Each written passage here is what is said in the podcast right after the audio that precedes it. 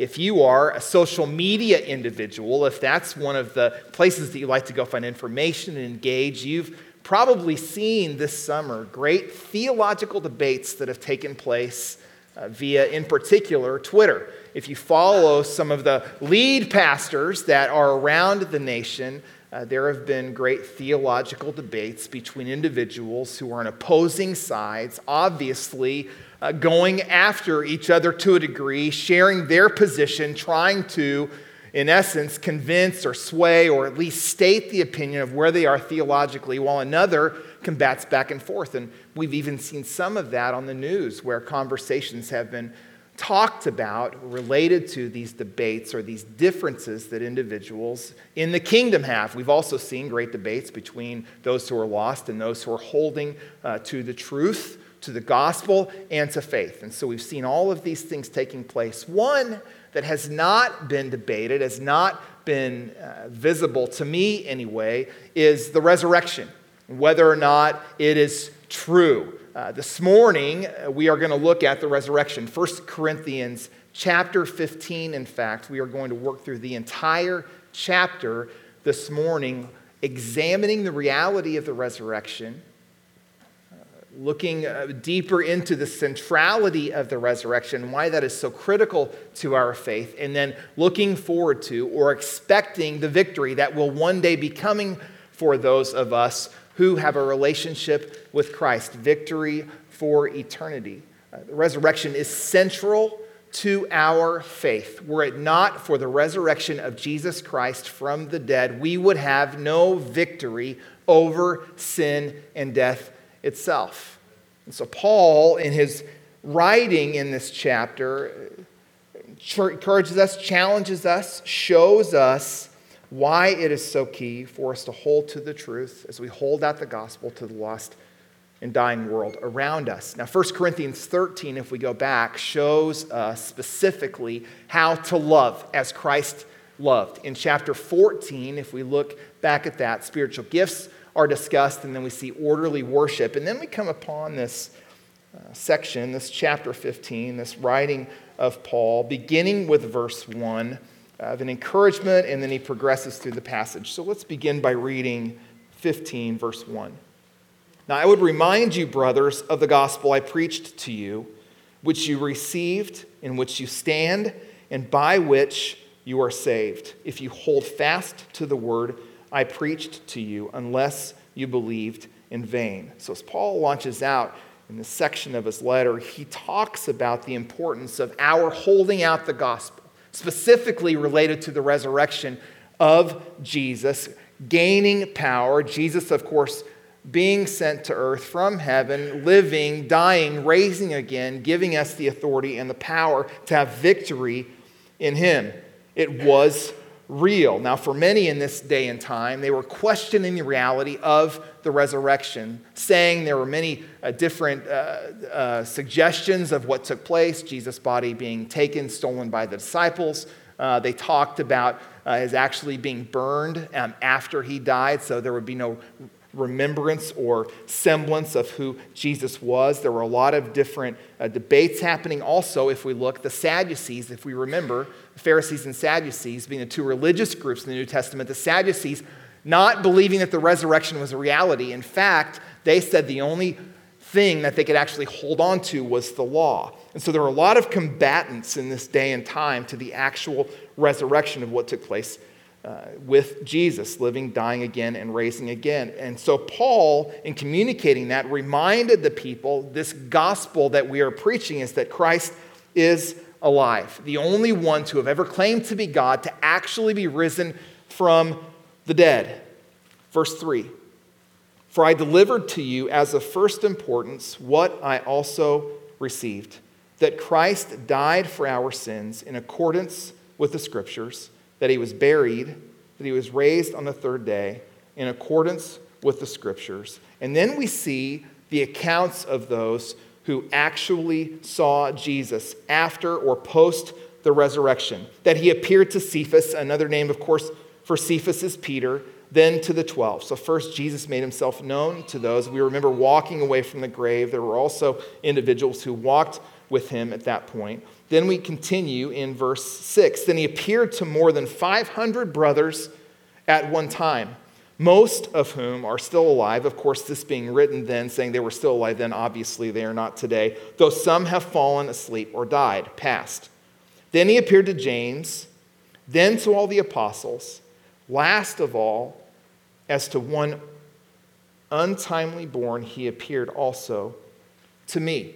Now, Paul, if we remember his conversion, originally was Saul, became Paul after Christ saved him when he was on the road to Damascus. If it's been a while since you've read that account of his conversion, Acts chapter 9 is a great place to spend time seeing what God did specifically in his life. This individual, persecutor, hater of the church, in fact, wanting to wipe off the planet anyone who claimed allegiance or following with Jesus, radically saved, radically converted, radically changed, and now holding out the gospel, holding out the resurrection, that to which he said initially had never happened before he was converted.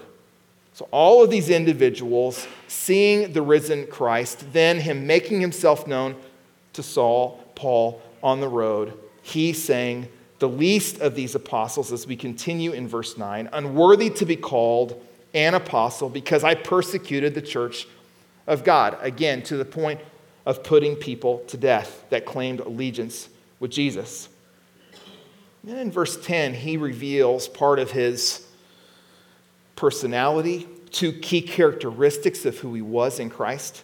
But by the grace of God, grace being unmerited favor, the only thing that could have rescued him was the grace of God in his life God, I am what I am, and his grace toward me was not in vain. He was taking advantage of the opportunity of being saved to communicate the gospel to those who were lost, to plant churches, and to encourage followers of Jesus. On the contrary, I worked harder than any of them, though it was not I, but the grace of God that is with me.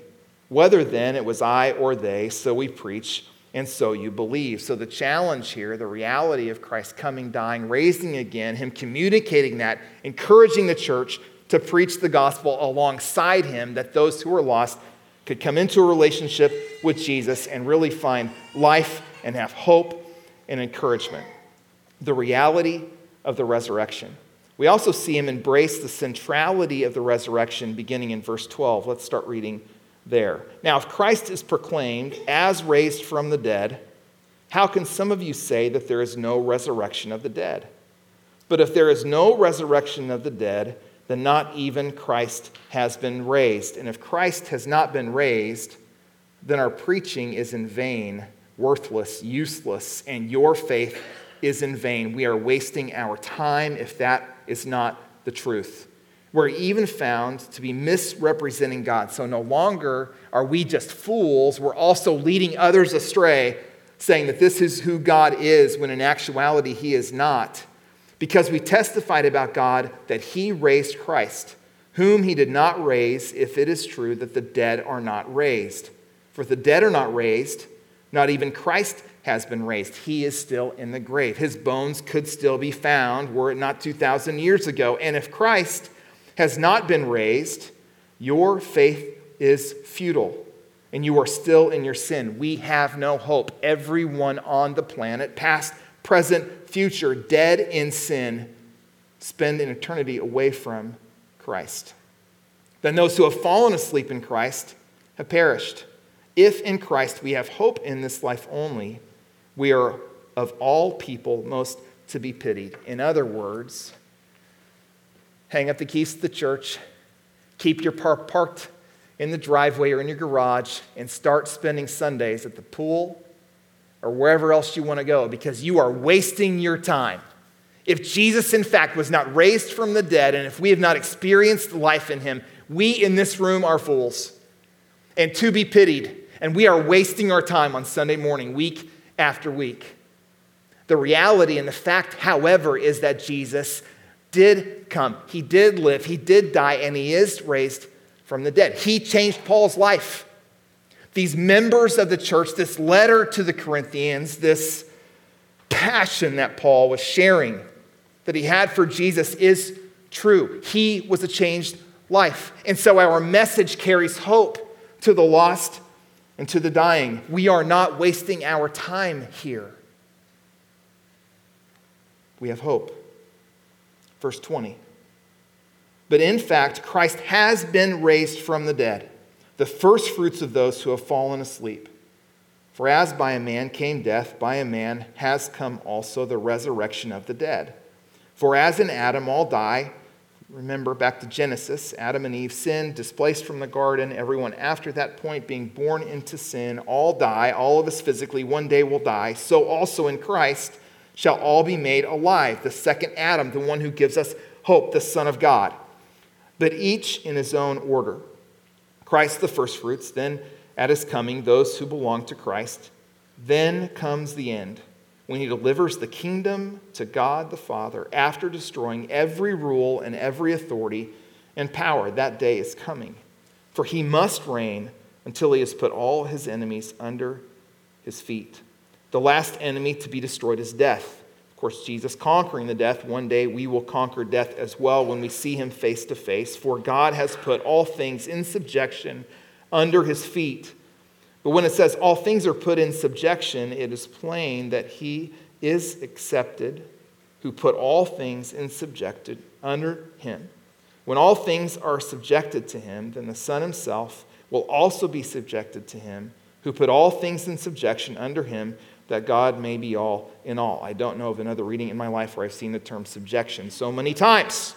Otherwise, what do people mean by being baptized on behalf of the dead? The dead are not raised at all.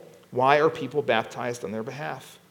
Why are we in danger every hour? I protest, brothers, by my pride in you, which I have in Christ Jesus our Lord, I die every day. We talk about this consistently death to self, life in Christ, putting to death the flesh doing away with sin, running towards Jesus, Him doing that work in us.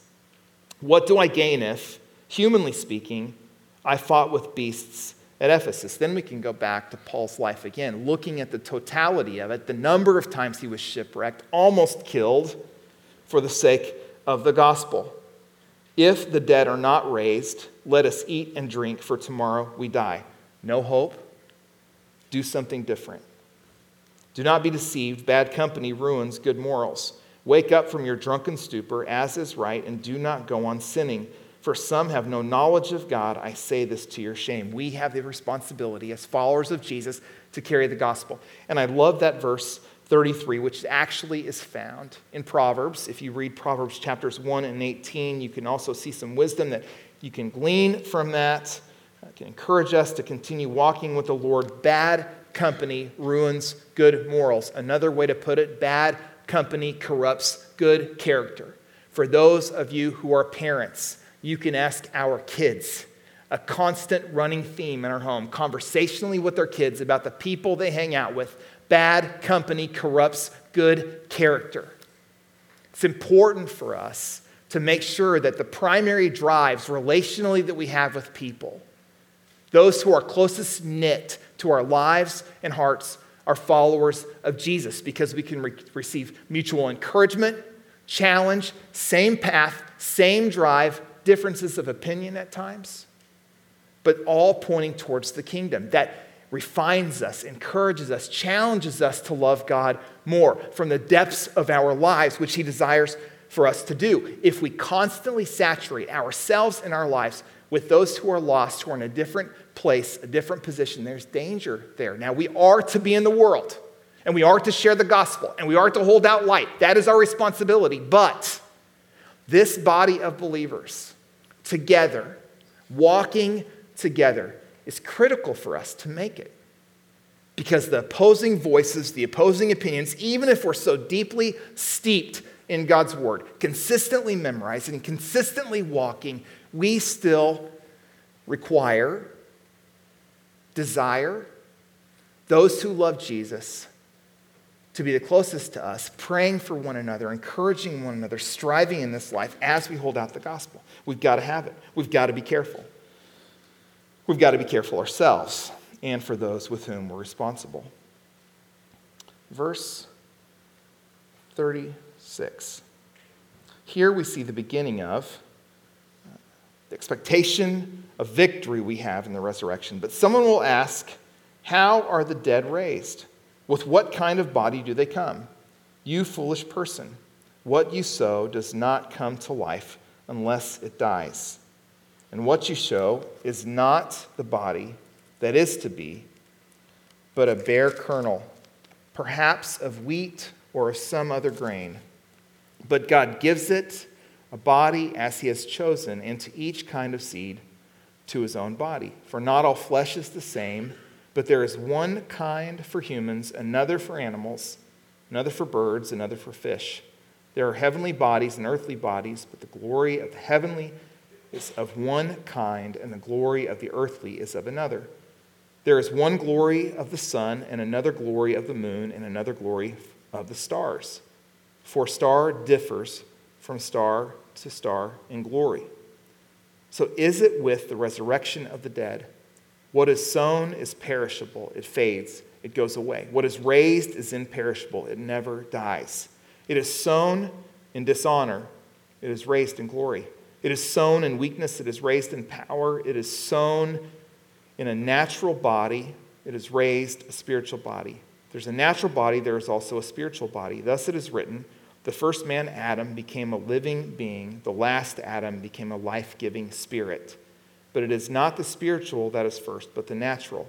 Then comes the spiritual, the flesh to the spiritual. The first man was from the earth, a man of dust. The second man is from heaven. As was the man of dust, so also are those who are of dust. And as is the man of heaven, so also are those who are of heaven. Just as we have borne the image of the man of dust, we shall also bear the image of the man of heaven. We bear the image of Christ if we are followers of his in this world, being light, sharing hope, sharing the gospel, sharing salvation. John Stott wrote a book a long time ago called uh, Basic Christianity, talking about the transition that took place when the disciples saw Christ after his being resurrection, transitioning them from being cowards, being in a room, afraid to even leave it, to all of a sudden becoming martyrs. He said this We can see the change in them without being asked to look. The men who figure in the pages of the Gospels are new and different men in the Acts. The death of their master left them despondent, disillusioned, and near to despair. But in the Acts, they emerge as men who hazard their lives for the name of the Lord Jesus Christ and who turn the world upside down. Those were the disciples. How is your world being turned upside down today? Not necessarily your world, but the world of those who are coming into contact with you. Are you so saturated with, in love with, pouring your life out for others in that they can see the reality of Jesus in your life. The disciples obviously showed and displayed that from who they were. Look at verse 50. Next set of verses often are read at funerals, rarely preached on on a Sunday morning because it gives, gives great encouragement and hope for followers. I tell you this, brothers, flesh and blood cannot inherit the kingdom of God nor does the perishable inherit the imperishable. Behold, I tell you a mystery. We shall not all sleep, but we shall all be changed. In a moment, in a twinkling of an eye, at the last trumpet. For the trumpet will sound, and the dead will be raised imperishable, and we shall be changed. For this perishable body must put on the imperishable, and this mortal body must put on immortality when the perishable puts on the imperishable, the mortal puts on immortality, then shall come to pass the saying that is written Death is swallowed up in victory. O death, where is your victory? O death, where is your sting? The sting of death is sin, and the power of sin is the law. But thanks be to God who gives us the victory through our Lord Jesus Christ. One day for those who are followers of Jesus, they will enter, we will enter eternity with the King, and it will be never ending. The goodness of Christ in us, new bodies, resurrected, changed, different for eternity. Verse 58 Therefore, my beloved brothers, be steadfast, immovable, always abounding in the work of the Lord, knowing that in the Lord your labor is not in vain. The encouragement that Paul gives at the end. Continue after it, stay after it, keep working. Don't allow our lives to become distracted by everything that's happening around us. Let's keep our eyes firmly fixed on Jesus, the author and perfecter of our faith, who for the joy set before him scorned the, the, scorned the cross, experienced the cross, scorning its shame, and sat down at the right hand of the throne of God. Therefore, since you are surrounded by such a great cloud of witnesses, let us throw off everything that hinders and the sin that's so easily entangled, and continue to run the race that God has called us to, fixing our eyes on Jesus. How are you doing in your race? As was the beginning of the message there are a lot of distractions. This world is hard. Following Jesus is challenging. Our flesh constantly at war with our spirit, striving, falling back, being encouraged, being discouraged, all that the enemy tries to do to distract, distort, change. But our calling is plain. We are to remain immovable, always abounding in the work of the Lord, serving, knowing that one day when we see him face to face, he will look at us, followers of Jesus, and say, Well done, good and faithful servant. We are serving for him. How are you doing in the area of service? Last set of verses Philippians 3 12 through 14. Not that I've already obtained all this or am already made perfect but I press on to make it my own because Christ Jesus made me his own. Brothers, I do not consider that I have made it my own, but one thing I do, and this is hard forgetting what lies behind, forgetting the past, forgetting the distraction, forgetting the sin, forgetting the failure, forgetting the victories. Because all the victories and the glory of those go to Jesus anyway, forgetting what lies behind. It's already done, it's past. The best days, by the way, are not behind us, they are in front of us. If we follow Jesus and believe the Holy Spirit is working and moving, we have not seen him do everything yet. As individuals and as a church family, the best days are ahead. God is going to continue to move and work and change our lives and our church family the way He wants it to be. Our best days are in front. And it's a joy to be able to say that. And straining forward to what lies ahead, I press on toward the goal for the prize of the upward call of God in Christ Jesus. A term, resolve. We will be a people of resolve. We will continue to strain ahead, glorifying Jesus all the way the good, the bad, the ugly, and everything else. Knowing that he loves us, is for you, and desires that you experience and encounter Him moment by moment, day by day, because He has an incredible plan for your life to make a difference on this planet for His sake, to know Him as He knows you. What a joy. So, why does this make a difference in our lives? Good question. Or how does it make a difference? The resurrection itself. It's already been stated.